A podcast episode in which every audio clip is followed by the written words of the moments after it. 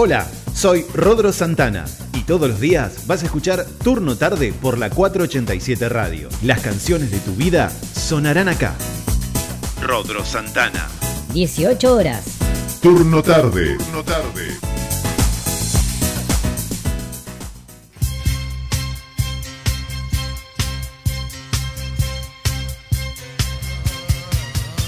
Bien, ya estoy en comunicación directa con el señor Alejandro Gervín. Voy a darle la presentación primero. Espere, no me hable que todavía no está al aire. No está al aire. Me está hablando, pobre Ale. Ale, yo quiero, quiero decir esto. Estamos en comunicación directa con el señor, con el degustador, con el probador, con mi gran amigo, el señor Alejandro Gervín. ¿Cómo le va? Bienvenido a Turno Tarde. Espere que le voy a poner en voz ahí. A ver. Hola, Alejandro. Ay, Rodrigo, has puesto tantos adjetivos sobre mi persona que me, poco está colorado. No sé si se ve. está colorado. Este, ¿Qué haces, Rodrigo? ¿Cómo andamos? ¿Cómo va, Alejandro? Bien, bien. Bueno, acá estamos. Bien, Una alegría de tenerte al aire acá en la 487 en turno tarde una vez más comunicándonos y estando juntos eh, en un programa de radio, ¿no? Que ya es algo que, que nos convoca eh, casi siempre, porque son, es parte, creo que hemos trabajado más en radio que en docencia, ¿o no? Juntos. más o menos. sí, más o menos, sí. más o menos. Pero- Bueno. No, no, no, pero bueno, nos nuclean, distintos elementos nos nuclean, hasta ese olor a salchicha que dijiste hace un ratito. Bien, Eso bien. no me lo olvido, no me lo olvido. Bueno, Este, Estamos, sí, sí, no. Ahora, ahora espera, no arranquemos porque tenemos. Yo sé que tenés un montón de información, un montón de cosas para contar. Yo quiero explicarles a la gente, esta es una sección nueva que tenemos y que a partir de hoy, todos los miércoles, alrededor de las 18.30, vamos a estar en comunicación con eh, el señor Alejandro Gervín eh, y vamos a estar hablando sobre muchas cosas. Yo no creo que la conversación se quede nada más que eh, en los vinos, en la ruta del vino. En... No, no, no, no. Yo creo que vamos a estar hablando de un montón de cosas eh, que me parece que les va a encantar. Así que vamos a comenzar y tratar de darle un contexto que tenga que ver con el vino. ¿Te parece, Ale? Dale, dale, di. Yo Bueno. había tratado, como buen docente, tratado de tener un par de ítems para Sí. poder seguir, para, para decir, bueno, ¿de dónde arrancamos? Claro. Y vamos a tratar de arrancar eh, de cuándo llegó el vino a la Argentina. No, pero Básicamente, para yo poder... te voy a cortar, yo te voy a cortar. Perdóname que Dale. haga esto en vivo. Dale, dale, dale, dale, dale, dale. Pero yo necesito que le cuentes a la gente, porque a mí es algo que me sorprendió cuando, cuando te presenté por primera vez eh, en un programa. eh, y comentaba y decía que eras un eh, catador de vinos. Y vos me corregiste y me dijiste, no, soy un degustador de vino. Me gustaría conocer esa parte primero, con quién estamos hablando y por qué eh, decimos eh, degustador y no eh, catador de vino. Está, bueno, buenísimo. A ver, empecemos. Ahí está la, la industria de la enología Sí, da eh, muchas opciones y, y vamos a va, va a haber mucha gente que participa de la industria ingenieros agrónomos claro. esos famosos cata- catadores o enólogos este y yo juego por afuera digamos de, de la parte culturosa o cultural o universitaria de la industria yo soy un tipo que disfruta con sus amigos básicamente Sí, eh, de poder tomar un vaso de vino. claro. Y tomar bien. un vaso de vino tiene este detalle. Ajá. Porque va- la pregunta que sigue es ¿cuál es el mejor vino? Claro, Y siempre digo que el mejor vino es el que se toma con un amigo. ahí está. Bien, bien, bueno, me encantó, me encantó esa definición que la vamos a estar repitiendo un montón de veces, me parece, porque es una frase eh, de aquellas, ¿eh? El mejor vino es el que se toma con amigos. No importa el precio, Exacto. no importa eh, el marketing, el marketing que tenga, el packaging, no importa nada de eso. Lo que importa es compartirlo con amigos. Ese va a ser el mejor. Exacto. Ahí está. Exacto. A ver, el vino nuclea. El vino nuclea para decir, como vos dijiste hace unos ratitos, vamos a decir así. Sí. Eh, te gusta el blanco, te gusta el tinto. eh, Claro. el, el vino nuclea. Exacto. Y nos da a partir de ahí el comienzo o el famoso disparador para la charla. Bien. Bueno, y antes de comenzar con, con el contenido en sí, yo también quiero decirle a la gente que no, porque así como, así como tenemos un montón de, gente que nos escucha y que seguramente es este, degustadora de vino, por lo menos en el, almacén de su casa, eh, también tenemos un montón de gente, no sé por qué a mí me vienen a la mente eh, sobre todo mujeres, pero creo que esto es algo que hay que tirar abajo porque ya no es así.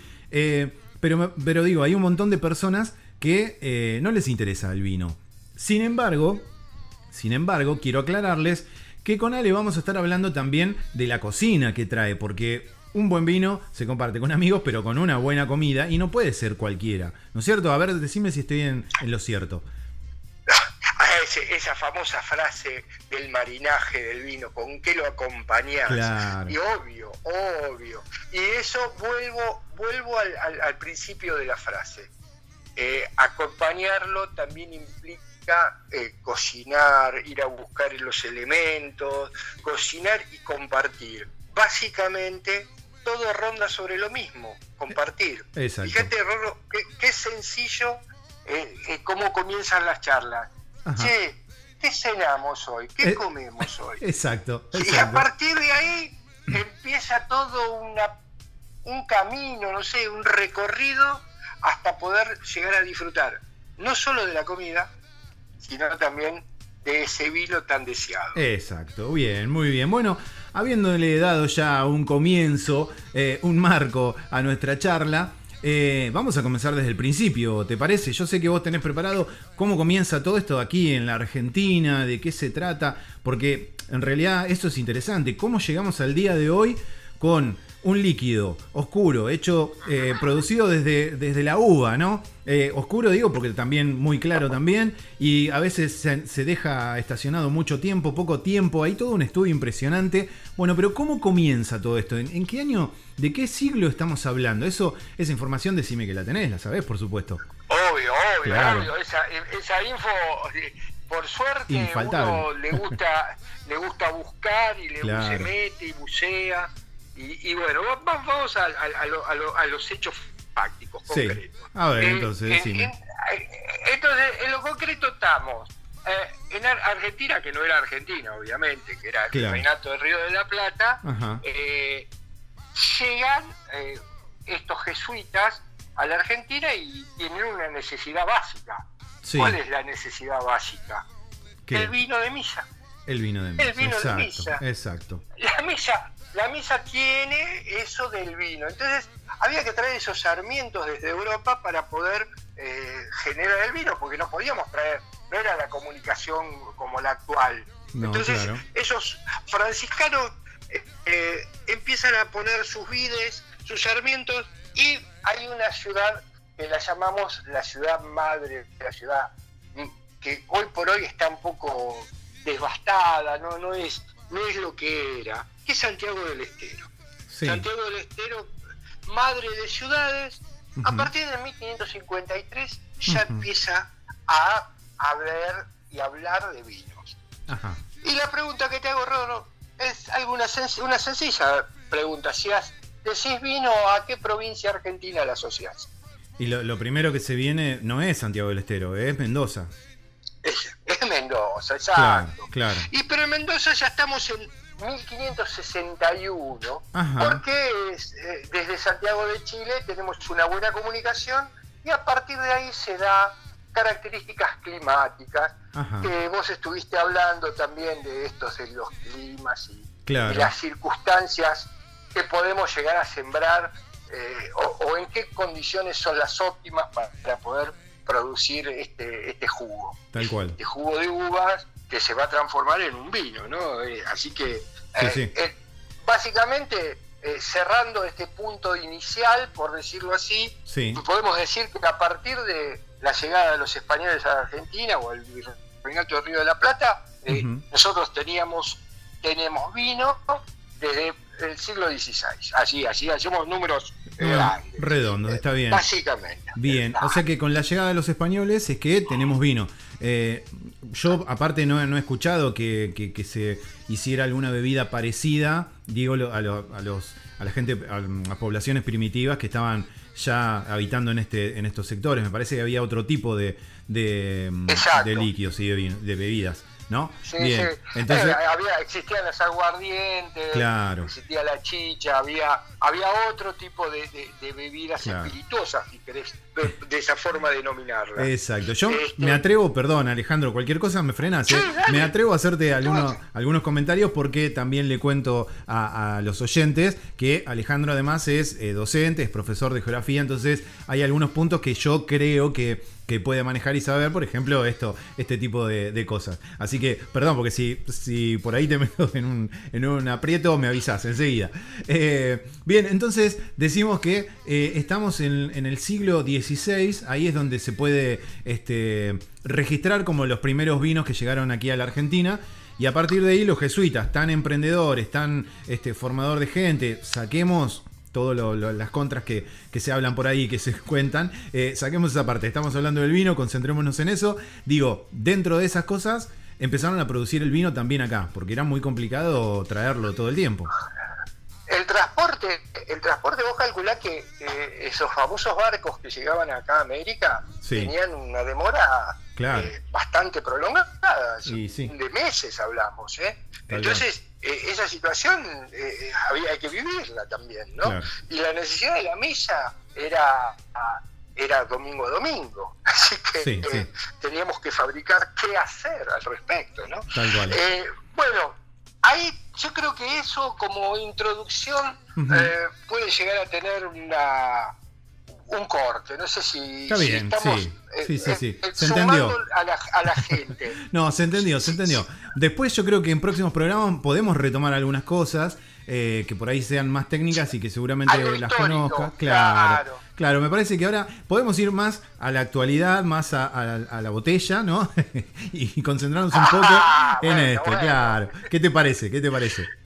Dale, dale, dale, dale. Va- va- va- pa- pasemos eh, cuatro siglos rápidos, tres siglos rápidos y lleguemos al, a los 2000 o a 1900. Exacto. 90, Así es, bien, A bien, ver, bien. eh, si querés, eh, ahora medio serio, Sí. eh, más, que, más que serio, eh, la transformación del vino en la Argentina, porque todos nosotros hablamos con nuestros padres, con nuestros abuelos, Sí, y la tradición del vino en las familias eh, era, era normal, el, el famoso vinito de, eh, del mediodía o el vinito de la noche, Claro. del obrero, del trabajador, eh, había, había una, una, un consumo de vino significativo en la Argentina.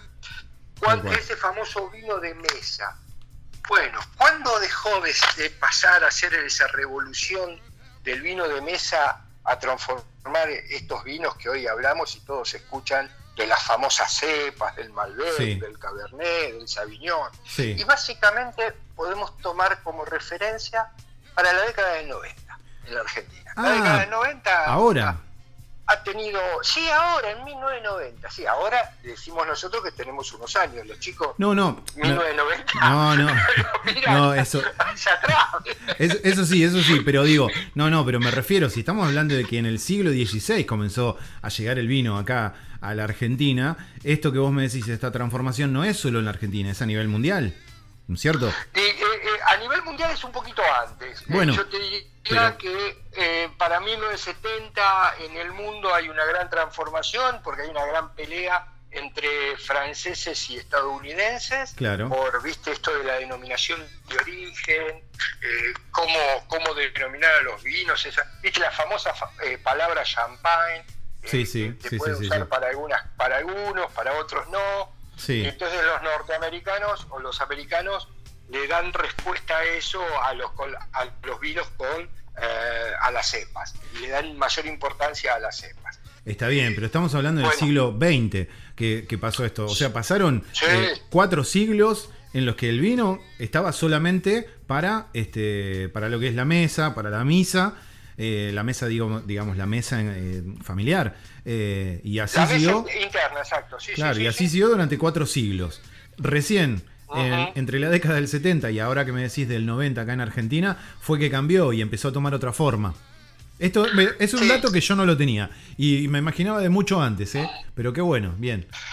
No, a ver, eh, bodegas francesas están de mucho antes. Lo que pasa Sí. es que eh, el, el- el boom, vamos a decirle así, el Claro, boom comercial, claro. eh, la, la transformación comercial en el cual todos nosotros hoy escuchamos, Claro. empieza a, a- a la segunda mitad del siglo XX. Exacto, o sea, eh, básicamente es eso. claro. Ah, Hay grandes vinos franceses eh, de, de muchos anteriores y champagne sí, sí, ni hablar.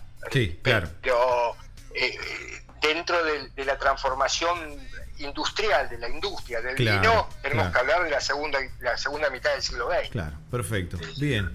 Bien, bueno, muy buen dato. Y entonces, decías, a partir de ahí. Y, en- y entonces quiero tirarte un dato porque por nuestra disputa eh, A ver. sobre estos vinos tintos blancos y rosados que Claro, hay. sí. eh, sí. que- o sea que, a ver, eh, y, y desmitificar algunas situaciones. Ajá, a ver. Eh, que el vino tinto es para los hombres, el vino blanco es para las mujeres, que el vino rosado Claro. es para la tarde, Sí, este, que, que los vinos blancos se comen con carnes blancas, que los, vi- Ajá. los, los vinos tintos van con carnes eh, fuertes. claro. Eh, muchachos, volvamos al principio, Hmm, disfrutemos el vaso de vino. Exacto. Obviamente, obviamente, que hay algunos vinos que se acoplan mejor a la comida, por su estructura, por su forma, Claro. pero básicamente, como estábamos en esta charla, disfrutemos desde la organización de la comida hasta cuando nos sentamos y comemos algo. Claro, exacto. Y- Exacto. Un detalle a tener en cuenta, me parece que es significativo. Ujú, Nosotros hablamos, si vos hablas con muchas personas, eh, lo que le haces una encuesta y vos le decís, eh, bueno, ¿cuál es el vino? ¿Qué, qué tipo de uva es la que más se, se vinifica en la Argentina? Sí, Y seguramente que todo el mundo te va a decir las uvas tintas. sí. Pero, ¿sabes que las uvas tintas son el 53% de, la, de un 100% de la vinificación? ¿En serio? O sea, Nada es la más. mitad. Sí, Nada más. Y esas uvas que vos te gustan, que, Mm. que vos disfrutás y demás, son un 20%. claro. O sea, Claro, las o uvas sea- blancas están en un 20%. Ujú, No hay una gran historia y cultura de los vinos blancos eh, en, la- eh, en el consumo diario. Claro. Hablando de bodegas, eh, eh, las bodegas tienen, es una industria la bodega, en el cual necesita eh, circular con todos sus productos. Entonces tiene vinos blancos, tiene vinos rosados y tiene vinos tintos. Sí. Y las uvas rosadas, aunque te parezca mentira, son más que las blancas.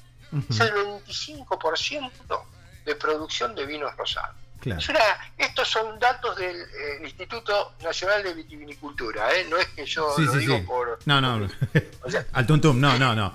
Esto es algo que, que posta, sí, está chequeado, digamos. Está está chequeado. che- ¿Viste cómo está chequeado? Bueno, Sí, sí, sí. está chequeado. Esto, Bien, bien, bien. Esto viene, viene, che- viene chequeado. Bien, bien, bien, No sé si- perfecto. Yo, mira, yo Ale, eh, yo estoy viendo el guion más o menos que vos tenés. Eh, y te decía cuando estábamos eh, preparando un poco esta sección, te decía que acá tenés información como para 10 programas. Eh, yo lo que quisiera, porque te voy a sacar un poquitito del guion, lo único que quisiera que me contaras Dale. ahora, porque llevamos un rato hablando, no quiero ocuparte más tiempo, eh, y además para que la No, gente se quede con ganas para el próximo, la próxima sección de la semana que viene. Eh, quisiera que me cuentes, porque esto me, me interesa un montón y creo que a la gente también. Eh, vos no es que compraste el vino, como decía recién, en el almacén de, la, acá a la vuelta, que no está mal tampoco, pero sos un tipo que ha ido con este grupo de amigos que vos contabas, o incluso vos solo también, a distintos lugares del país, incluso de otros países este, también aledaños a, a Argentina, ¿no es cierto? Esto, esto lo vas a reforzar vos, pero que nos cuentes un poquito eso, porque yo tengo entendido que vos a veces has viajado nada más que para hacer una cata de vinos o un de- una degustación de vinos. ¿Es así o estoy diciendo cualquier cosa? No, no. estás, estás en lo cierto, estás en lo cierto. Eh, tuve la suerte, Sí, la suerte de tener un grupo de amigos en el cual el vino nos nuclea. bien. Y el vino nos dio la posibilidad de poder viajar.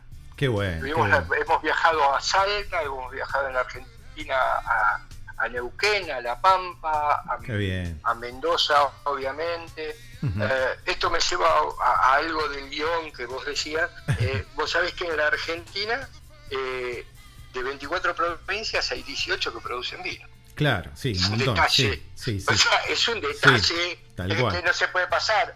Para En la provincia de Buenos Aires, en la provincia de Buenos Aires también he viajado y tuve la suerte de salir del país yendo a, a Chile en varias ocasiones y el último viajecito que fue muy agradable fue eh, a- hacer conocer Napa. O sea, ir Claro. a California y estar en Napa, viste que es el, bueno. el pope, el pope de, la- de, de- este, de la industria Sí, eh, norteamericana. El Bien. de Francia, eh, bueno, la pandemia hizo que no, Claro. que no nos dejan salir. Claro, pero, y sí. pero quedó, eh, pero está, está ahí, está pendiente. bien, bien. Bueno, de esto vamos a ahondar igual un poco más. eh, también más adelante. También me gusta que cuentes un poco estas reuniones que tienen ustedes, que a veces no tiene que ver con viajar ni nada, es juntarse en una casa y, eh, a ver, para que la gente, la que no está acostumbrada a, a ir a catas o a degustaciones o a presentaciones de distintos vinos, eh, como yo, que he conocido por vos algunas cosas, eh, es muy interesante, está muy bueno el tema de eh, toda la mística que tiene y toda, toda la... eh, toda la historia que tiene atrás, ¿no? El tema de tapar las etiquetas, de no poder saber qué es lo que estás probando. Sí, un vino, sabes que es un vino, pero qué estás probando, el tomarse el tiempo para sentir el aroma, para ver qué recuerdos te trae. Eso es algo que, aparte, lo he hablado con vos un montón de veces y me encanta eso de, de- de qué recuerdos te trae también cada vino, porque aunque no lo hayas tomado nunca, llega a un lugar en tu cabeza que te hace recordar ciertas cosas, ¿no? O, o- Mi- Mirá, eh, sí, ahora voy a contar más o menos, si, si- si no, no aburro, No, eh, dale. eh, más o menos el proceso, el proceso de, de poder disfrutar un vino. Sí, a ver. Siempre, viste que hay que buscar un idioma que a todos nos nuclee Claro. para poder transmitirle al otro. Sí. Pero yo la mejor descripción que tengo para poder explicar esto es, tiene olor al ropero de mi abuela.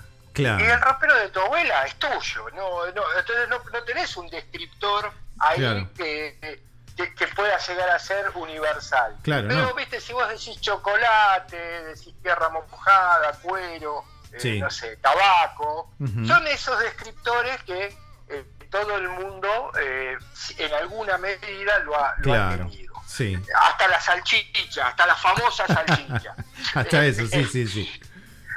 hasta la famosa salchicha. No, no, eh, a ver, le- nosotros com- como grupo o, o como forma más de estimular los sentidos, más linda que hay es poder hacer un, lo que se llama una cata ciegas, en el cual en la cata ciegas vos vas a estimular todos tus sentidos porque eh, no tenés la influencia de la etiqueta, porque vos la etiqueta la viste Sí. y sabés que, eh, ah, este debe ser bueno porque es de tal bodega, o este debe ser malo porque es de tal otra, Claro. o este es de tal provincia. Entonces, bueno, teniendo parámetros eh, para poder hacer una, una degustación a ciegas, eh, parámetros, ¿qué quiero decir? Parámetros de, primero de qué es lo que estás buscando. Si estás buscando alguna cepa en particular, puedes decir todos los vinos de la misma cepa, en el cual de tal año a tal año y de tal precio a tal precio. De tal región a tal otra región. Podés Claro. comparar re- regiones y demás. Y eso, la mejor forma de disfrutarlo, de probarlo y estimular tus, tus sentidos, Sí, es escondiendo la botella. claro. Tra- eh, con la botella, ah, eh, lo que se dice, eh, solapada. ¿Solapada con qué? Hasta envuelta en papel de diario, pero que vos no la puedas ver. Claro. Entonces vos lo único que tenés es el producto. Sí, El producto, el Bien. producto vino. es muy bueno. Uno tiene mucha memoria, Sí, pero la mejor memoria es cuando la comparás con otro vino de al lado, con otra copa de al lado. Porque sí. La memoria de uno tiene sus limitaciones. Tal Y cual. vos decís, oh, lo tomé y me pareció bárbaro. Sí, pero si vos lo tomás con otro al lado, decís, ah, pero el A me gustó, pero el. B me gusta más. Exacto. O el C, o el C es más lindo. Sí. No sí, sé. sí. eh, acá lo más lindo que tiene esto de, de- de las degustaciones es que todos estamos contentos. Exacto. ¿Por qué? Pero no, por, no porque tomamos mucho vino si nos alcoholizamos. A eso iba, a no eso iba, porque- sí. No, no, no, no, no. No, no, por ese lado por, no. por el momento, por disfrutar el momento, lo que vos decís, estar con amigos, el saber. Eh, lo que vamos a hablar, que me interesa también un montón, es eh, en próximas este, reuniones que tengamos, eh, cómo, cómo hacer para degustar un buen vino, ¿no? Eh, toda la situación, quiero que me describas exactamente qué hay que hacer con la botella cuando la destapás, cómo lo volcás en la copa, si lo puedo poner en, un vaso de plástico, en uno de cartón, o hay que ponerlo en una copa de vidrio y, y saber este, servirlo. Eh, todas estas situaciones que están, pero espectaculares, la vamos a ir viendo en próximos programas, ¿sí? Ale, primer encuentro, éxito total, ¿eh? Éxito total, te, La- te la agradezco un verdad, montón. Agradecido, Sí. agradecido de esta convocatoria, agradecido de esta convocatoria. Vos sabés que lo disfruto mucho. Sí, sí, sí. Eh, Ya esperemos hacerlo presencial y esperemos, eh, como en antaño, poder también juntarnos a, a comer Tal algo cual. en la misma radio. Tal cual, Como, tal cual. viste, La, la famosa, la famosa frase de la radio, como morfan. Sí, qué bien que lo pasa, ¿no?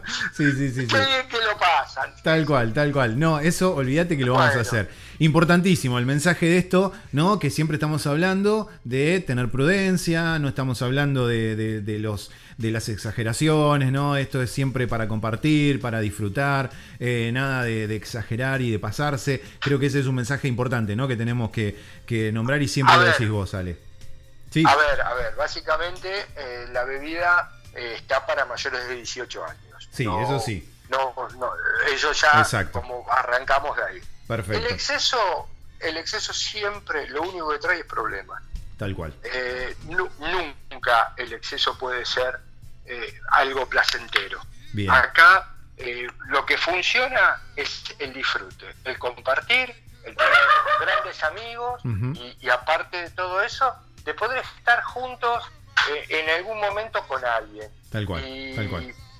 Y pasarla bien. Es- Perfecto. básicamente es eso. Perfecto, muy buen mensaje, Ale, más claro imposible. Me llega la rotativa de las 19, así que Ale, te quiero mandar un abrazo muy grande. Nos encontramos el próximo miércoles con más información y con muy buena, y ya vamos a empezar, quiero que me empieces a recomendar eh, algún vino, aunque sabes que yo no lo voy a comprar, pero sí que lo puedo llegar a regalar o que puedo, o que puedo compartirlo con vos también, porque si bien... ¿Por qué no?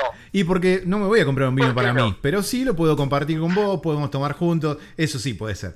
Eh, Ale, un gustazo. Quiero también que creo que está dentro de tu de tu este de tu discurso, pero que es algo que hoy por ser el primer día capaz que no salió, pero siempre lo haces, es agradecer a la familia, porque también gracias a ellos es que vos podés realizar estos viajes, que podés este, juntarte con tus amigos y todo, como nos pasa a todos en, en todos lados, ¿no? Eh, yo sé que tenés una familia ahí de fierro, una familia de fierro, así que... Obviamente, sí. obviamente que la familia, la, la familia eh, eh, agradezco Claro. eh, lo que te aguantan, lo que te aguantan, porque esto de los viajes por ahí no son viajes de familia, Claro. son viajes de vino, de cultores del vino, vamos, Tal- vamos, es más, un día, cortito, llego a Mendoza y, y, y no, no fui al centro de Mendoza, me fui a una bodega y me quedé los días en la bodega, no fui al centro de bodega. Claro, y volví claro. a- al avión y, Y ahí, nada y más. ¿Cómo es Mendoza? Sí, sí, ¿Y cómo es Mendoza? ¿Qué sé yo? No sé. Está lleno de vino. Sé cómo era la bodega. Claro. claro, yo fui a tomar vino. Bueno, Rodo, Genial, genial, genial. agradecido como siempre. No, por favor. Agradecido. Y estamos en contacto esperando el próximo miércoles con más info. Tal cual. Con, con preguntas, que, que la gente escriba, Exacto. que la gente nos mande preguntas. Si podemos, vamos a contestar. Y si no sabemos, ¿sabes qué? Tenemos la capacidad de decir, No lo sé. No lo sé, lo vamos a buscar. Lo vamos a buscar así, así a tenemos buscar. esa respuesta. O podemos también, ¿por qué no tener un enlace con alguien más, ¿no? Que pueda saber esta, esta. Así obviamente. que, así que bueno, Ale, ahora sí, te mando un abrazo muy grande. Gracias por compartir este espacio. Sección que se inaugura hoy en turno tarde y aquí en la 487. Como dice Ale, podés escribirnos al 221-363-1836, hacernos preguntas, eh, consultarnos y seguir hablando con Ale. Ale, te mando un abrazo grande. ¿Querés saludar a alguien antes de despedirnos? No, eh, a la familia, a la familia. A la familia, a la familia. puedo- no, no, no, no, puedo porque voy a dejar gente afuera y no. Bueno, pero tenemos más programas todavía. Más programas por delante. Por eso, cada programa Listo. voy a dedicárselo a alguien de la familia. Ahí está, listo, Hoy y la perfecto. familia en general. Bueno, muy bien, entonces. abrazo. Abrazo grande, pasaba aquí por la 487 por turno tarde. Alejandro Gervín compartiendo con nosotros este hermoso momento. Hola, soy Rodro Santana todos los días vas a escuchar Turno Tarde por la 487 Radio. Las canciones de tu vida sonarán acá. Rodro Santana. 18 horas. Turno tarde. Turno tarde.